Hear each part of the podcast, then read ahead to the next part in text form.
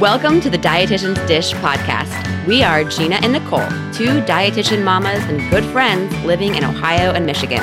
This is a podcast dedicated to making whole family wellness more fun and less stressful. Whether you're listening in the car or slumped on the couch with a glass of wine, welcome.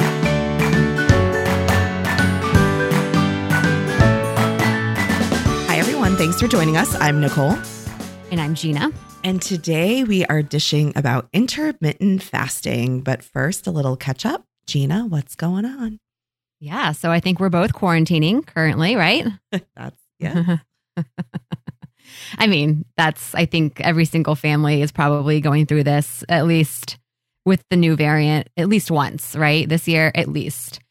Uh, but all of, like, pretty much all of Cameron's class has COVID. I mean, one person got, before, if one person had it, it was like, eh, maybe he'll get it, maybe he won't. But this time it was, I mean, it just went through that classroom like wildfire um, because it's just so contagious. But Did- we've been was he okay the whole time? Like, or did he Yeah. get sick? No, not at all. He's perfectly fine. We're all fine. Um, yeah. it was so cute. We went we went out sledding the other day. now he did test positive for COVID. Okay. Uh-huh. So he did test positive, which I only tested him because half his class had tested positive. And I'm like, well, I'm just kind of curious. And I had to get that thing up there, up his nose. So because he didn't have any symptoms, and they say that when you don't have symptoms, it's less it's less accurate. So I really had to put that swab up his nose pretty pretty good and really had to, you know, push hard. And anyway, so he is positive. And we went sledding the other day, and one of his friends from school was there, and they went to give each other a hug. And I'm like, no, no, no, no, no. Because I'm thinking to myself, well, Cameron has COVID. I don't want him to get close. But I said, wait, does he have COVID? And they're like, yeah. I'm like, oh, okay, that's fine. Yeah, COVID play dates. It's like a thing Yeah. now. oh my gosh. So it was it was really cute. They were like, another person. I haven't talked to another child in so long, other than, you know, my sister, Paige, his sister. Uh-huh. Uh, so yeah, it was it was cute. But yeah, it's been it's been interesting. Uh, let's see. Oh, we went to see the Broadway show Cats last Saturday. Nick was did a little early birthday gift for me where we went to see. This was before all this stuff went down. Okay, so obviously if this this was we did this in a safe way. This was before the whole thing with with Cameron's classroom happened. We went to see Cats, and it was just me and Paige. And she didn't necessarily want to go, but I knew she loved the music so much. She doesn't love plays, which is fine. I, in first grade, I didn't really love plays either, especially not Broadway plays that are normally like two and a half hours long. And she did not want to go. We kind of had to force her to go, but she did end up. I knew she would just absolutely loving it because the music in those in that show is just so good. Andrew Lloyd Webber is the um, person who wrote all the music, and I don't know, it just all of the the colors, the sounds, the lights, all the special effects, the costumes. It was just amazing. Where and the was two and a it? half. It was just downtown Columbus. Okay. Um, but the two and a half hours flew by, and then Nick and I went and stayed in a hotel. This was kind of my early birthday gift. And uh, was, we wanted to get a hotel with a hot tub because we're obsessed with hot tubs. and of course, every time we went down there to use it, it was packed. So we ended up not being able to go into the into the hot tub at night, but we woke up at the crack of dawn, six o'clock the next morning, and got in and had it all to ourselves. That's funny. It was totally worth it. Hmm. Nick wakes up at five. I'm like, oh my gosh, is this really worth it to go to the hot tub? But he'd been awake since already since five, so I felt kind of guilty. So I got out and, and it was worth it. So what's new with you guys? Oh yeah, just just COVID. We we just can't like knock it out. Mark was the day after Christmas, so that was twelve twenty six. I was diagnosed on one five, Shay on one eighteen, and I'm just like, okay, Piper, could could you just like lick each other and can we get this over with? Because how Piper has not gotten COVID, my, you know, it just anyway the inconvenience of COVID. I mean, firstly, everybody's fine. That's the beauty of it. I did come Yeah. home though, and I looked at Shay, and her little cheeks were so bright red.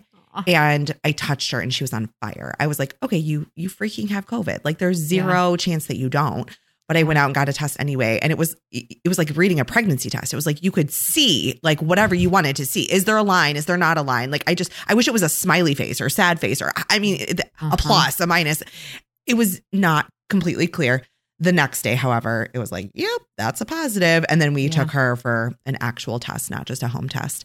Uh, so anyway, we're going to continue to test Piper, but so far Yeah. Piper is perfectly healthy, which kind of leads me to believe perhaps she's already had COVID. I don't even know. Oh, yeah. She has been tested extensively, so I find that a little hard to believe, but anyway, um yeah, it's it's just, you know, dealing with that and it's I told Mark it, it makes it hard to pay for all these extracurricular activities that it's like my kids barely go to anymore. I know. Um it it just seems like I'm hemorrhaging money for for nothing.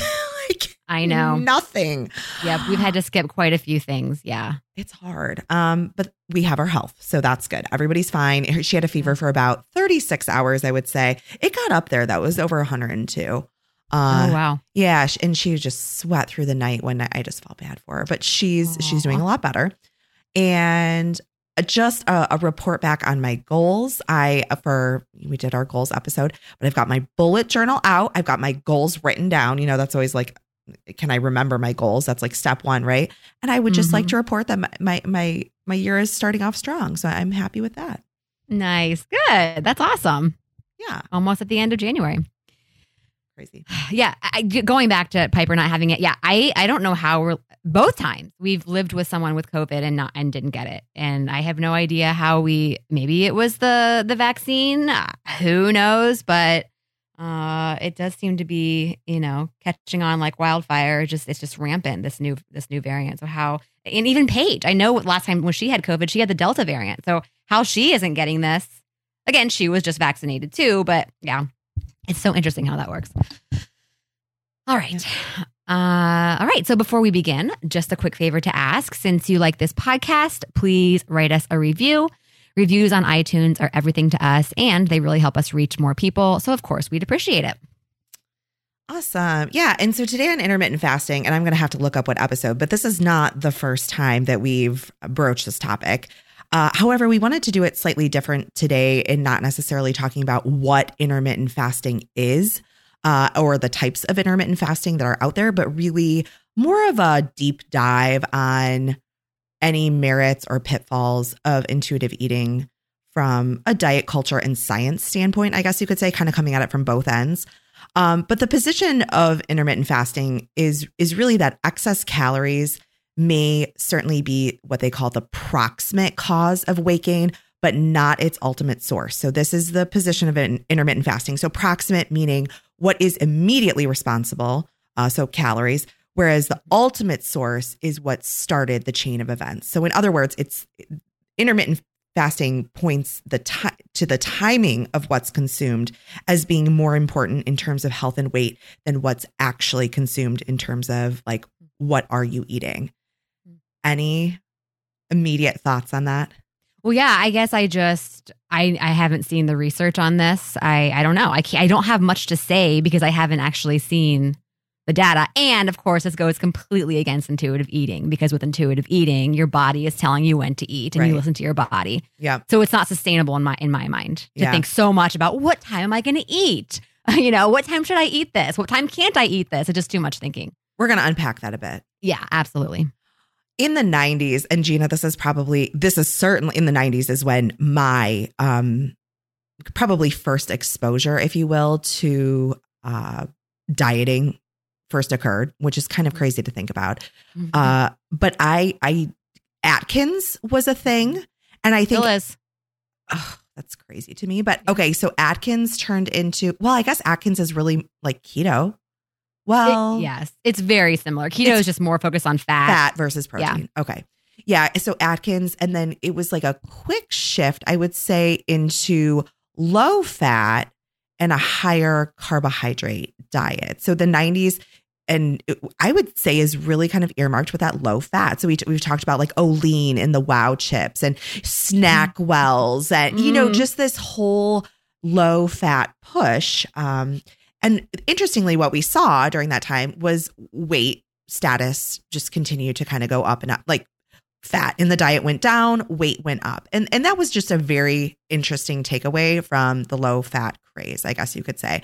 Yeah. And I'm inserting, I'm going completely off script already. We haven't gotten to a, our discussion yet, but do you think that that experience of that era of diet culture has impacted the um the the Mm, trend towards whole fat products. So I think of things like Mark will always say, you always used to eat fat free salad dressing or light, and now you get the real thing. Or even the same thing with like yogurt or, you know, fill in the blank. Do you think that some of that is a result of what we saw in the 90s and early 2000s? So, sort of like diet backlash. Yeah. Yeah. Yeah. Yeah. Totally. Absolutely. Yes. And I do think the research is now supporting in so many ways, not just weight necessarily, but that full fat products are actually better for our health. We still have to watch our fat intake, obviously. We still do have to watch it. That is a fact, especially if you're someone like me and you, Nicole, who have tend to lean on the higher side of LDL, right? Uh-huh. Um, but generally speaking, I mean, I know when I was doing all low fat, I mean, when I when I had an eating disorder, my thing was fat. Like I tried so hard to avoid fat. And I just was never satisfied. It's just not satisfying. And if you're truly in tune with your body and you get the full, full, full fat products, you'll find that they're not only more satisfying, but you'll eat the amount that is healthy and balanced for, for your body, enough for you to satiate you. You don't need as many calories to actually feel satisfied. So yes, I do. A, uh, a long way to answer your question. Yeah, I do think it has a lot to do with that. Totally agree. And when you just look at foods in general, not all foods are high sources of fat, right? Grains, yeah. fruits, vegetable. Okay, most anyway. Avocados, Mm-hmm. coconut. Okay, yes, there are, there are exceptions, but generally speaking, those foods, beans, legumes, they are pretty much fat free. I mean, Yeah. or very low in fat. So if you look at the diet as a whole, um, you know, we learned at least when I was in school that as a percentage of the calories in the in the American diet, protein is in excess versus fat. Does that ring any bells for you? You mean in the American diet? Yeah, we eat large portions of protein. Yeah, because we're so obsessed with protein now. Yeah, before, well, I don't know what it was before, but before it was, you know, we're obsessed with reducing our fat. Now it's we're obsessed with protein, protein, protein. And there's such thing as too much protein. I try to tell these people, I, I'll never forget it. We're learning this in graduate school that any more than 2.2 grams per kilogram of protein actually has a negative effect on your muscle mass. And people I talk to at school, especially in a college setting, are getting so much more than that. 2.2 per kilo. Yeah, grams Yeah. per kilo. I mean, that's a Yep. lot. It is a lot. It's a lot, and that's that's expensive. Okay, and that is that takes some serious effort to get that much protein. Yeah. Oh my goodness. Well, okay. So to hop into one more point on low fat. Sure. In terms of where that takes food, processed Mhm. foods in particular, is fat tastes good. You said that. It's it's Mhm. satiating. Low fat products taste like garbage, but in Oh. order to try and get them to not taste like garbage, we just replace the fat with salt and sugar. Mm-hmm. And that that's a good segue into kind of the first question, which is just to point out that in the 1980s is really where we saw the percentage of BMI over 30 and I'm only using that as a reference point Mhm. based on research. We we saw BMI percent those that percentage that group really take off during the time of like 1976 to 1996. And we saw average fat intake decrease from 45% of daily energy intake to 35%. We saw butter consumption go down, animal protein decreased, egg consumption went down, and grain and sugar intake was on the rise. And we've lived through these kind of diet culture crazes. Would you say that intermittent fasting is as widespread as the low fat movement of that late 70s, 80s, 90s? Oh my gosh, I, no, I I think definitely not. I don't hear about it as much. People don't ask me about it as much. I also feel, you know, with the fat free craze, doctors were backing that, you know, and there was good science behind not necessarily fat free for weight loss per se, but or low fat, I should say. Low fat diet is necessarily going to be better for our health, lower fat, right? There's nothing really uh, that I have heard. I've never heard a doctor recommend intermittent fasting. Never, never once in my life. Now, I am not in the clinical setting, so I guess you could say that. But I definitely, I don't think that it's taken off as as much as the fat free craze. And plus, the the food companies aren't aren't backing it. Like, would you ever find a food that says, you know, good for intermittent fasting? No, but you see so many foods that say, you know, low fat, fat free, and especially you saw that more. Snackwell is a great example. Those came out right at the height of that fat free, low fat diet craze all these companies came out with products to really push that agenda. There's no product that's going to push the agenda of intermittent fasting. You just you can't do that. yeah, it's not a health claim; it's a health approach, arguably. I, Right, I, I would say, being in a clinical setting, um, th- this eating pattern is most certainly recognized by providers Okay. for sure. Hear it For- all the for- time. But you're also in the diabetes setting. And there might be some right. So well, there's and I would be- argue that that's probably one of the populations that should heed caution with this type of eating pattern, right. I which makes I it concerning, all the more concerning. I, and I'm not saying that as a blanket statement. I'm saying that as um, the medications alone would put people Right. at risk. Not all medications, but many at risk of a low Mhm. blood sugar, which is a diabetic emergency, right? I mean, that's not. Mhm, It, it's more dangerous to have a low blood sugar than a high. Anyway, mhm. yeah, I- I would, I would, I agree with you. And it's interesting to marry intermittent fasting with kind of the mantras that we've heard. You know, breakfast is the most important meal of the Mm. day, and eat like a king at breakfast, a, a prince at lunch, and a pauper at dinner, or whatever the saying is. um, so when I bring that together with just my in-depth knowledge of really, and and I'm here, we're, I'm going to go sciencey, but the the effects of hepatic, so glucose output from the liver in a fasting state. Uh, we see that on continuous glucose monitors. Like I look at that every day. Yes, in a diabetic population, but I would lump into their insulin resistance, polycystic ovarian syndrome, I metabolic syndrome. When you take in those groups of people, we're now talking about at least two thirds of the adult population, Mhm. and that's that's clearly a lot of people. Uh, yeah, I don't know. So that's that's my take there. But I, I agree. I don't think it's quite as as mainstream, but it is uh, it is recognized pretty wide and far. And I see people marry it with other diet approaches, keto, all that type of stuff. I can't even imagine. That sounds like a horrible life to me. I, I would, no, no, thank you. Horrible. Agreed. Uh. Agreed. Uh, so a, a lot of this, uh, just curiosity comes from the book that I'm currently reading. It was recommended by a patient and actually several dietitians over the years, but it's um, the work of Dr. Jason Fung. Several chapters in, I'm yet to find anything in the book that I disagree with. Uh, so the bo- book I'm reading is The Obesity Code, and he points out uh, there's a quote: genetics can explain much of the inter-individual risk of obesity, but not why an entire population can become obese. Mhm. And he points out that genes cannot change as quickly as we've seen Mhm. the the BMI rise. Okay, just to I'm just using, you know, commonly accepted terms here. We that's not even a generation. Well, okay, maybe one, but still the rate that we're seeing that change, it's not like evolutionary evolutionarily evolutionary. I don't know. it's not possible for us to evolve that quickly Yeah. into these larger people. So kind of setting aside HAES for a moment, we Mhm. can't argue that as a nation we're we're not in bigger bodies than in decades of the past. So Eugenia, what would you say are the biggest lifestyle contributors to this Mhm. shift to larger bodies? Hmm Yeah, I would say uh, going back to my intuitive eating knowledge, not listening to our bodies is a big part of that. We just eat to eat. We eat, eat, eat, eat, eat. when there's food, we eat it.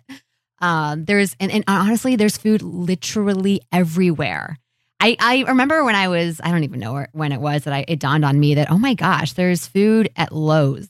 I mean, I can go to get you know I don't know what I'm going to buy at Lowe's a new lawnmower or some mulch or whatever, and there's food. I could get food. I could probably make a whole lunch out of it, right?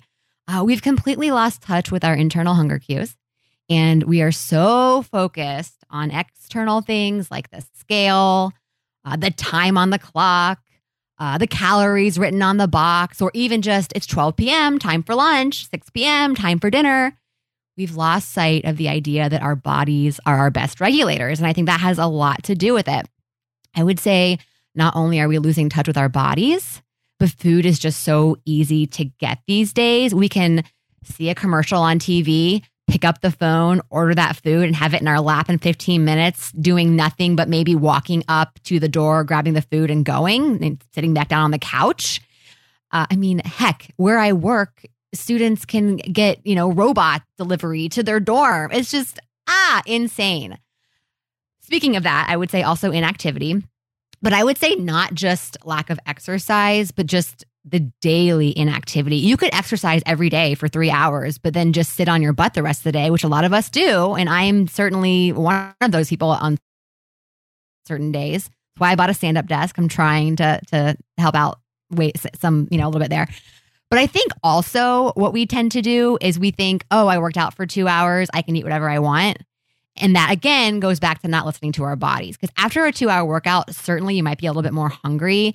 But if you get into this mindset that because I worked out, I deserve XYZ, which we often do, we're not listening to our bodies.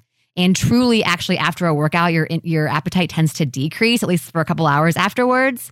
But we just don't listen to our bodies, and we just assume because we did this, we need to get this, and and we end up over consuming. Uh, so yeah, that's those are some of the things that I think are contributing to that. What about you? Yeah.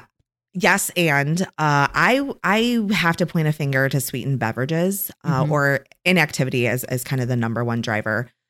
I listen to what people eat a lot in my job, and Mhm. it it continues to shock me at how like what is Haitian Hawaii Haitian Hawaiian Haitian? I mean something What? yeah it's like fruit punch like found at the dollar store i didn't even know what that was and Oh I my God. googled it. It is literally, I, it is the highest thing in sugar I've ever seen. Haitian Hawaii. more than Mountain Dew. oh yeah, Cr- I think Crush is even higher than Mountain Dew too. Really? Poor I Mountain love- Dew. I used to love Crush. Oh, yeah, but that's what our kids are are growing up on. I mean, even the breakfast, and I know Maggie Maggio is gonna like cringe, but I don't want my kid to have chocolate milk and juice and some type of a pastry at breakfast. Like, where's the balance? There's no balance. yeah. I think, Uh, but I think your point though is the quick calories. So you mentioned juice and chocolate milk. Those are two things that you don't register fullness really quickly, especially as a kid. You drink that, well, maybe I, sh- I shouldn't say especially as a kid, especially as an adult. We don't register that that those calories as much as we do actual food. I'd much rather my kid eat a Danish than a glass of chocolate milk and a juice. Like that's a lot of sugar and it's just pure liquid. Yeah. You don't have the the ability to chew on it and savor it, right? So I think, yeah, I, I mean, I agree with you, definitely. Absolutely. Well, and, and you look at people like Cameron, for example, he likes the the taste of LaCroix. hmm But if Cameron, whatever, if a kid grows up drinking juice, pop, chocolate milk, and then develops, let's say, diabetes, I don't know, and is suddenly asked to move to LaCroix, that's a that's a that's a switch, right? I mean, that's not Mhm. going to go so well. Those taste buds get pre they're they're conditioned to want, crave, and really, re- you know, lust for that that level of sweetness. And I think that's problematic too with with sugar substitutes. I think that's what we're coming to find out is, that they're attuning our taste buds to a direction we we don't necessarily want them to go. Um, sh- sugar sweetened beverages are just I- just really see them as a major pitfall of they are in my opinion to be consumed like alcohol sparingly Mhm. on Yeah. special occasion you know that is how you always talked about maybe protein as a garnish like i think of juice pop that type of thing as as a true moderation thing. It it just doesn't in my opinion have a place um or much of one. It it there's just not a benefit. I know it's recognized as a as a fruit serving but i have issues with that too um because of all the things you said. I think number two for me would be poor diet quality. So everything do you know a patient told me this week? It was called a minute dinner and you buy it at the dollar store and it's you add water and you microwave it for a minute and then it's like it's a meat and a starch and a vegetable now why is You add water? yes like there is just nothing to i can't even imagine like what that is made of that roast beef can be sitting on the shelf and water added and a minute later it's an edible form of maybe protein i don't know There- Well, it could be all they can afford. Let's- Yeah, totally. Right? Yeah. Uh, but that's not a Yeah. high quality diet mm, if yeah. we're relying on that for imp- improved health, it's, it's probably not going to happen. And, and I think eating patterns that have surfaced as the healthiest, oh, just over time, we've talked about this DASH Mediterranean. The emphasis is on fruits, vegetables, lean meats, seafood specifically, unsaturated fats, whole grains, beans, legumes. I don't really see where in- intermittent fasting comes in um, to, to either of those eating patterns or lifestyles. Um, yeah. Okay, so question three. I recently asked you if you thought obesity was a disease, and this was over text Mhm. message. Mhm. Um, and my curiosity came from the emerging market of the use of GLP 1 therapy in obese individuals. There's a lot there. We're not going to talk too much about it, but um, it's an in- typically an injectable um, hormone hormone for all intents and purposes that research is looking at to sh- show improved weight status and the impact on um, weight status's impact on endogenous GLP. One. So, to put it simply, those in Mhm. larger bodies may be hormonally predisposed to increased hunger and perpetuating a potential problem. So, when you consider other hormonal problems such as hyperthyroid or hypothyroid, menopause, diabetes, we treat those diseases and conditions with hormones and in some instances maybe a bit of lifestyle or diet. It, but lifestyle diet is not the treatment for you know hypothyroid for example. Um so obesity seems to be treated differently in this way. There's a lot to unpack here. But i guess from a nutritional biochemistry perspective um supporting the statement it's it's more difficult for those in larger bodies perhaps to participate in intermittent fasting and therefore should it be dissuaded so i think Mhm. what the study is show what research is showing is that GLP-1 is deficient in many people struggling with weight, right? Mhm. And so if that is the hormone responsible for improving satiety and kind of telling the body, "Hey, turn turn the dial back, you're good." If there's a hormonal deficiency, that's really an that's an issue, but so is intermittent fasting in these hungrier people a good way to go? Yeah. I, I, I, uh, like, you're saying all this, and I really don't know enough about the research, but I do. I, I feel like most people would have um, difficulties with, with intermittent fasting, but if what you're saying is true, obviously, yeah. If you're lacking a, a hormone that makes it more difficult for you to feel fullness, absolutely intermittent fasting would be more difficult and more restrictive. I know I would struggle with it, but if I lack that hormone, I'm sure I'd struggle struggle with it even more. Uh, we're human beings. We are meant to keep our bodies fueled throughout the day. And I would also argue, going back to your diet quality comment above, it's really hard to get all those servings, fruits, vegetables, whole grains that you need in just one meal a day or even two. Heck, it's even hard to get it in three, which is why I always recommend snacking to sort of supplement your meals.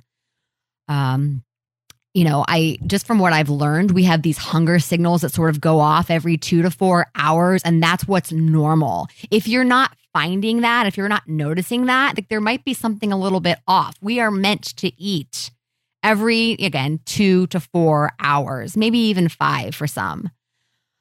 Um, so I know just for, for to fast for eight to 14 hours, it's just not what our bodies are meant to do, of course, unless we're sleeping and our bodies have sort of been designed for that. We need that sleep uh, to to flourish and, and to really survive. Uh, so with regards to the hormone trials, you know, again, I would love to to dive more into that. I have trouble thinking though that a hormone would decrease obesity. I know you're not asking this question, but tell me if I'm wrong. I used to work with a lot of people who were very overweight. And I hate to say the term overweight, but I'm just gonna higher higher BMIs is what I guess I quote unquote should say. Uh, it was at a weight loss clinic.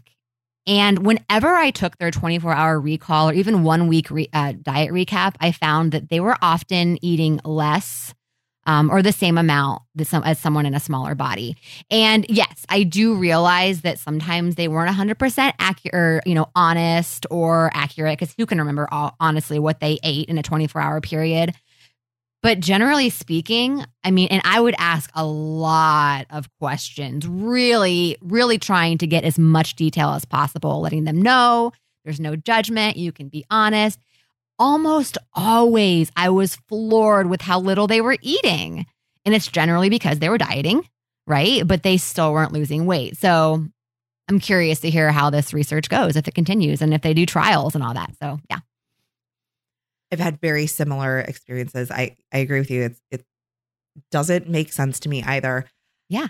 I- don't think there's necessarily one size fits all approach here. And and from clinic experience, I would say that prolonged periods and you said 8 to 14 hours, I would I think most intermittent fasting patterns are going to Yeah. be north of 16 hours of fasting. Oh my gosh, really? Okay. Yeah, like like Oh, an I didn't realize eight, that. 16. Yeah, to, uh, I think that's the most common intermittent fasting kind of mm, approach pattern Mm. is is kind of an eight hour eating window followed by a 16 hour fast.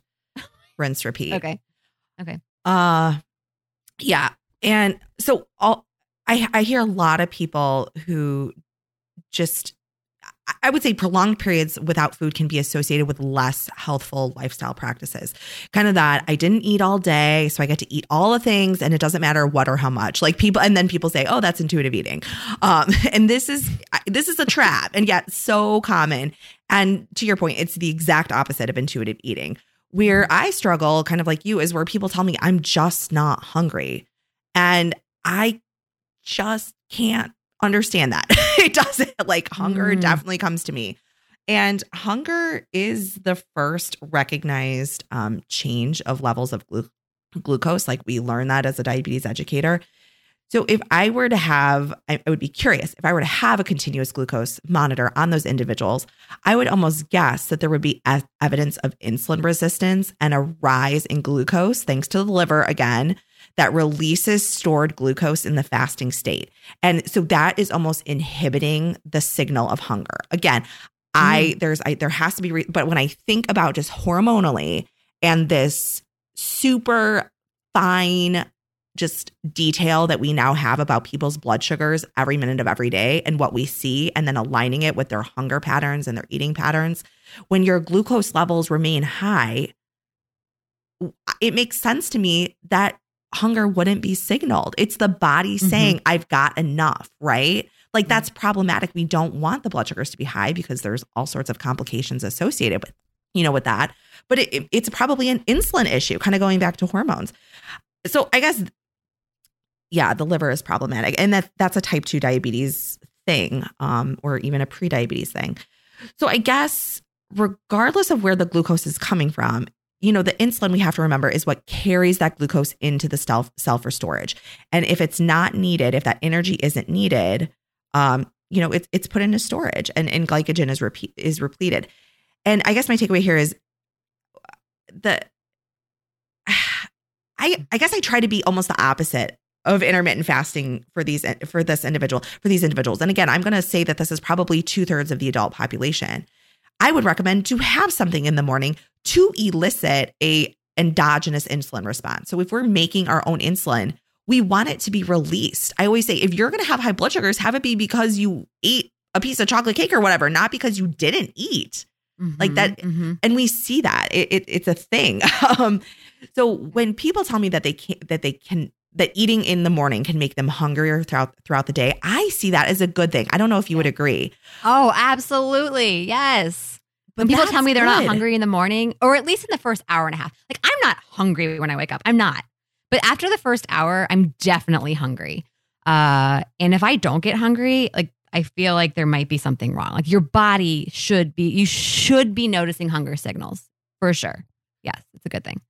well i guess if you're not consider trying a small something to Mm-hmm. see if you can develop that and see if it impacts your your health related goals and outcomes. Like and that's very person dependent and i'm not talking weight here. I'm talking about how do you feel? How are you sleeping? What's your energy level like? Those types of things in terms of health. Because like you said i think our bodies are meant to fuel us through the day. Um our, i'm sorry our yeah our, our nutrition is meant to fuel us through the day. And just to add to i think we see this with if you abstain from food whether from lack of hunger or it is because of intermittent fasting that's driving it there tends to be this reward effect deprivation effect that can kind of creep in in the evening. So is your eating window we're closing or bedtime's approaching it's kind of like this "Rah, rah, rah, rah, rah," and get all the Mhm. food. And those typically aren't probably the best choices. Yeah. uh i feel like i was gonna say something else and i forgot. I don't remember Isn't it so sad that we get angry when eating makes us hungry? We are so ingrained by this idea that hung- being hungry is bad. Like being Mhm. hungry means you have to eat something. You shouldn't eat something because you need to lose weight. It's just so sad that our we as a society prefer not being hungry to being hungry. And I remember this so clearly when I had an eating disorder. I would, I was just so excited when I wasn't hungry. And that was part of my recovery actually was to start getting excited about hunger. And that was something that really helped me was when I sort of changed my view of hunger. And instead of getting angry at my hunger, being elated about my hunger and being like, you know what? This is my body telling me I need to eat something. I'm going to nourish my body. And that really, really helped me, just changing my view on that, on that idea of hunger. Also, I want to say, I think some people, and not all, but I think many people fall in the category of they're not feeling hunger because they're not in tuned with their body's hunger signals. Their body actually is giving them hunger signals. They're just not attuned to them. Uh, so yeah, I think that's a huge part of our of what a lot, I shouldn't say huge. I think a, many of us because we have been dieting for so long have lost touch with what our our body's hunger signals. So we think we're not hungry, but actually our body is is actually begging for food. Uh, two thoughts. Okay, one is okay. kind of silly. Like so say your eating window is 12 to 8 12 p.m to 8 and let's say it's 11 o'clock and you are hungry and you are just like chomping at the bit like oh my gosh is it mm-hmm. noon yet? Like what's the point? I know. It's so dumb. It's an hour. And okay there's uh, i'm probably gonna forget the next then so we I I was when I was preparing for this episode, I was looking at like, you know, how much glycogen is stored in the body. Like so you don't you fast for a period of time, right? So then your body goes to using glycogen, stored glucose in, in your liver, your muscle. So it's going to use that, right? Cuz you're in a fasted state and you're not just going to drop on the floor probably. So your body's going to find that glucose from somewhere. There is your liver and muscle is not going to be depleted of of glycogen after right. 16 hours. So what's right. the point? Yeah, people are like, oh, I'm going to start burning fat. No, you're not. Sorry, it's not. It's not going to happen. Well, and I don't, I didn't go enough, far enough. I, but I would be curious, and maybe a listener can point us in, into some credible research. But at what point would your glycogen stores and it wasn't a consistent answer online i there was just enough that i i didn't feel comfortable like saying a number definitively mm-hmm. on the show, but it, it, it was it ranged a lot. There is just no way that yeah, fasting well, for even 24 hours would get you to that point. They even when I did my exercise science class for in graduate school or exercise nutrition, I feel like it was like halfway into the marathon when you quit quote unquote bottom out and your glycogen stores are gone. Halfway into a marathon. So now I realize that halfway into a marathon might be like two hours, but that's when you're running. I don't know. I just right, right. yeah, and you're generally drinking something with the Gatorade that's you know replenishing your glucose, but yet you still yeah. Anyway, or know. goo or okay. So one more. Goo. Mm-hmm. I remember in grad school, everybody was assigned like a diet. We exhaustively researched it and we came up with pros and cons. And I was assigned the hunter gatherer, paleo, if you will. Mm-hmm. I know nutritionally what paleo consists of, but eating pattern wise, to me, hunter gatherer type stuff is see it, eat it. Like you're opportunistic with your food, right? Because you may not get more food. It's, it's a yeah. bit of a different approach. So it, I saw some things online that said that hunter, the, the paleo approach, it marries with intermittent fasting, and that didn't that didn't jive with my understanding of paleo. Do you have yeah. any? No i i can i can understand that maybe it, it takes them a longer time to get their food they might go hours on end without food because someone's out hunting and gathering their food but no i, I just don't know enough about it yeah okay Sorry, going off script again. All right, our next question. So, adoptive families are classically studied when determining the relative impact of genetics versus environment. Denmark keeps very, like Denmark is the country, keeps very detailed records on both sets of parents in adoptive studies. And in a study of 540, 540 Danish adoptions, there was found to be no relationship between the weight of the adoptive parents and the adoptees. So mm-hmm. the weight of the parents raising the child, in other words, made no difference to the eventual weight of the adopted child. The environment was largely irrelevant. Yet, comparing the adoptees to their biological parents, there was a very strong, consistent correlation between weights.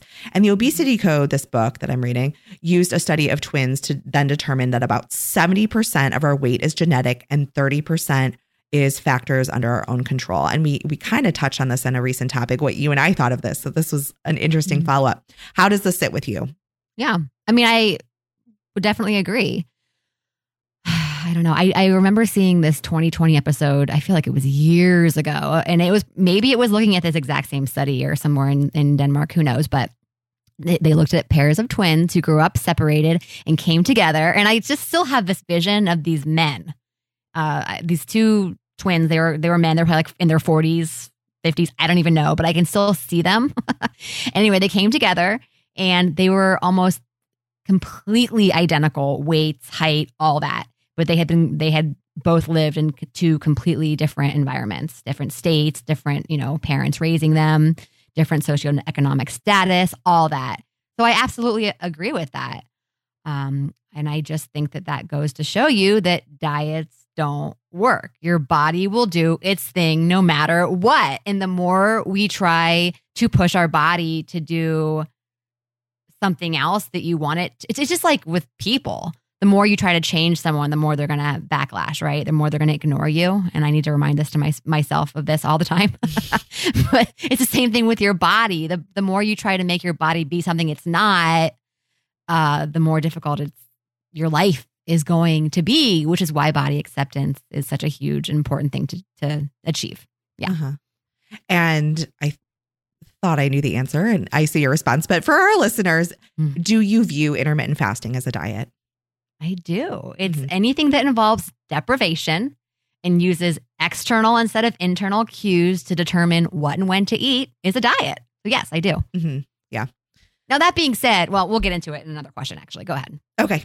So, question five calorie intake and calorie expenditure are dependent variables. In other words, decreasing your intake triggers a decrease in your calorie expenditure.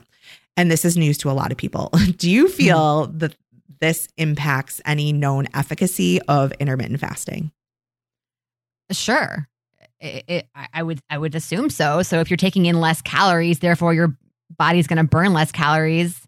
But again, this this is assuming that we're saying intermittent fasting is good for weight loss. I know that there's some research out there. I have not seen any real good research or with large, you know, study groups that might show that it's beneficial for other things. But as far as the efficacy for it as a approach to weight loss, I do, yes, think that this says a lot if they're dependent variables. It's very similar to exercise. Your body compensates for calories burned when you exercise more by reducing calories burned throughout the day, which actually goes against a lot of what we used, what we used, we learned, what I used to tell people. So your body revs up calories burned when you exercise less, essentially to achieve some sort of like homeostasis and to keep your body at a weight that it's comfortable. Uh, this is not to say that exercise isn't helpful, uh, but without also eating a balanced diet and listening to our bodies. Exercise alone won't make you healthier or thinner. Okay. Uh, and I and I I know that this is not really, I'm kind of taking an exercise approach right now. I'm not necessarily answering your question, but I do want to point out that I'm going to put a couple links in our show notes for an article on that idea that exercise alone does not actually help you uh, reduce or increase energy expenditure throughout the day because people might be questioning that. So I am going to put a link to some studies in our show notes and a podcast episode that I just listened to a couple days ago. So yeah. Awesome. What do you think? Uh yeah, I, I think what makes intermittent fasting attractive for people is the lack of traditional diet rules around counting, measuring, eliminating. Uh, but I haven't run across any research to show that energy intake of those following an intermittent fasting kind of eating pattern, um, calories, I should say, um, energy calories, is different as compared to somebody following a traditional eating pattern of intuitive mm-hmm. eating or otherwise unrestricted eating. I, I would be mm-hmm. interested in knowing that. Mm-hmm. Yeah, me too. I yeah, I don't know. Um, I think I think what makes it muddy the research is that there's different, so many different types of intermittent fasting. Uh, that you you can't just say that and it means the same thing to to everybody. Mm-hmm. Uh, sure. all right. Is there a time, place, or a person you could see intermittent fasting working well for, or an instance where you would support it as a HAES aligned intuitive eating dietitian? Yeah, I definitely think that there is an instance where I can see it being intuitive eating and HAES aligned. And that's when you're not doing it for weight loss, but most importantly, when it's just the way that you naturally eat. I have met plenty of people who, before this became a huge thing, intermittent fasting, that's just how they ate. Now, do I agree with it? No. Would I would I still recommend that they don't eat like that? Absolutely. But I, I know quite a few people who've just always done this. They don't eat they don't eat until three o'clock. And not because they're doing intermittent fasting. That's just the way they've always done it. And so to them, that's how they intuitively eat. And, you know, who am I to say that's wrong? If that's what works for them, that's what works for their schedule, you know, more power to them. Uh, but I think it's different when you're doing it for an end result of weight loss and you're doing it because it's quote unquote intermittent fasting and you're looking at the clock and you're waiting until three o'clock and that is different. But, you know, for those of, and I know there are many out there who've always done it this way. I mean, what, if that's the way they intuitively eat, then so be it. There's no deprivation involved. Mm-hmm. Yeah, I, I, would I would echo you. I, I think it depends on the person. And I recently shared that I kind of started eating more intuitively for me, um, I would say. and how that translated in, in my life is I got to have my coffee in the morning and I am a happier person with a little bit of junk in it. So that I, I just life wise, I would then eat a bit more of a brunch. So I would always force the issue of breakfast in the morning like immediately because my schedule demanded that. And I just found that that wasn't satisfying to me. I wasn't hungry at that time. We always say you enjoy your food more when you're, you know, biologically ready for it. You're hungry, right? And so mm-hmm. I just took the reins on that and I said, all right, I'm packing breakfast to go and I'm going to eat that at, at work, like when I'm hungry. And so that really then pushed back my lunch because I was eating later. And then I felt better because I exercise after work. So for me, having that like brunch followed by like dinner uh, mm-hmm. resulted in a smaller dinner because, like you said earlier on the show, when after you exercise and the higher intensity it is, which tends to be what I go for, it actually curbs appetite because mm-hmm. your body is is just responding right and then it's later several hours later that there's that uptick and you notice the hunger then so i I I resisted that for a long time because I cook dinner, I have this blog, like I want to enjoy it. But I was like, you know what? I'm also that person who really enjoys leftovers and I'm still cooking for my family. And so rather than looking at that at that as a negative, I was like, no, this is good. I'm going to eat with my family something and my portion varies a lot. Um so I just kind of went on a tangent there. But then what I found is that after dinner, in the evening hours rather than demonizing snacking at that time. That's the time of day that I am hungry and I give myself permission to eat intuitively at that time. And sometimes it's probably another meal's worth of, I, I don't, I'm just making something up, but it's not necessarily like a portion of something. It may be two portions of two different or a portion of two different things because I'm I'm that hungry. Um, and I do try and eat at that time some type of protein because I know that if I don't, I'm going to wake up in the middle of the night to go to the bathroom and I'm going to be hungry. So I don't know. I just, I think I've done a lot better job listening to my hunger cues. And for me, my workout has a strong impact on when that's going to be. And rather than resist it, I've really leaned into it. So that, all that to say, I probably do follow somewhat of an intuitive eating pattern very loosely and by no with no intention involved. Wait, you mean intermittent fasting pattern? And what did I say? Intuitive eating. It's all intermittent right. fasting. Thank yeah. you. Yes. Awesome. Yeah. Yeah. And that's exactly my point. Like there are some people it just works. As long as you're again still listening to your body and not making a choice to eat based on the clock, right? That is the key. You need to eat based on what your body is telling you. Uh, and that's not, I'm not saying every single time you eat. And if you don't do it every time, you're a failure. But generally speaking, that's what you want to do. Yeah. I love it. All right. Mom win. Favorite new product or recipe, Gina? That was good. Yeah. Well, I found this. This was probably on like a Facebook ad that I saw, and it, it it's a swing uh, that kind of encapsulates your your child. It kind of holds them into a snug position, and kind of. I was looking for something to kind of help Paige relax a little bit. She loves to swing, and our swing set, of course, is covered in snow or ice at all times at these days in January. So I thought, why don't we get a swing for the basement while they're watching TV? They can swing or whatever. So I found this thing. And of course, I paid $65 for it on the website. Then I found it on Amazon. Why didn't I look for it on Amazon first? I do not know, but I'll put the link in the show notes. You can lay on your belly, on your back. You can sit in it like a little um, chrysalis, I guess, and be all, like a little cocoon. It's it's very cute and fun, and it looks nice. It doesn't. I got a color purple, so they don't they don't look hideous, but it's in our basement. You can hang it in your in someone's bedroom, or I don't know, but I'll- I'll put the link in our show notes. But it's been quite the hit, although they do kind of fight over it a few, you know, every once in a while, which is when we take it off the hook. so they've learned not to do that. It looks really fun. Yeah. Check out about you? Instagram for more. Oh yeah, I did put some some uh, yeah, videos in there. it was cute. Uh, okay, so mine is also not a food related or nutrition Yeah. related anything, but it's a long black sheer beach cover up tie skirt that has like the long slit up the up the thigh.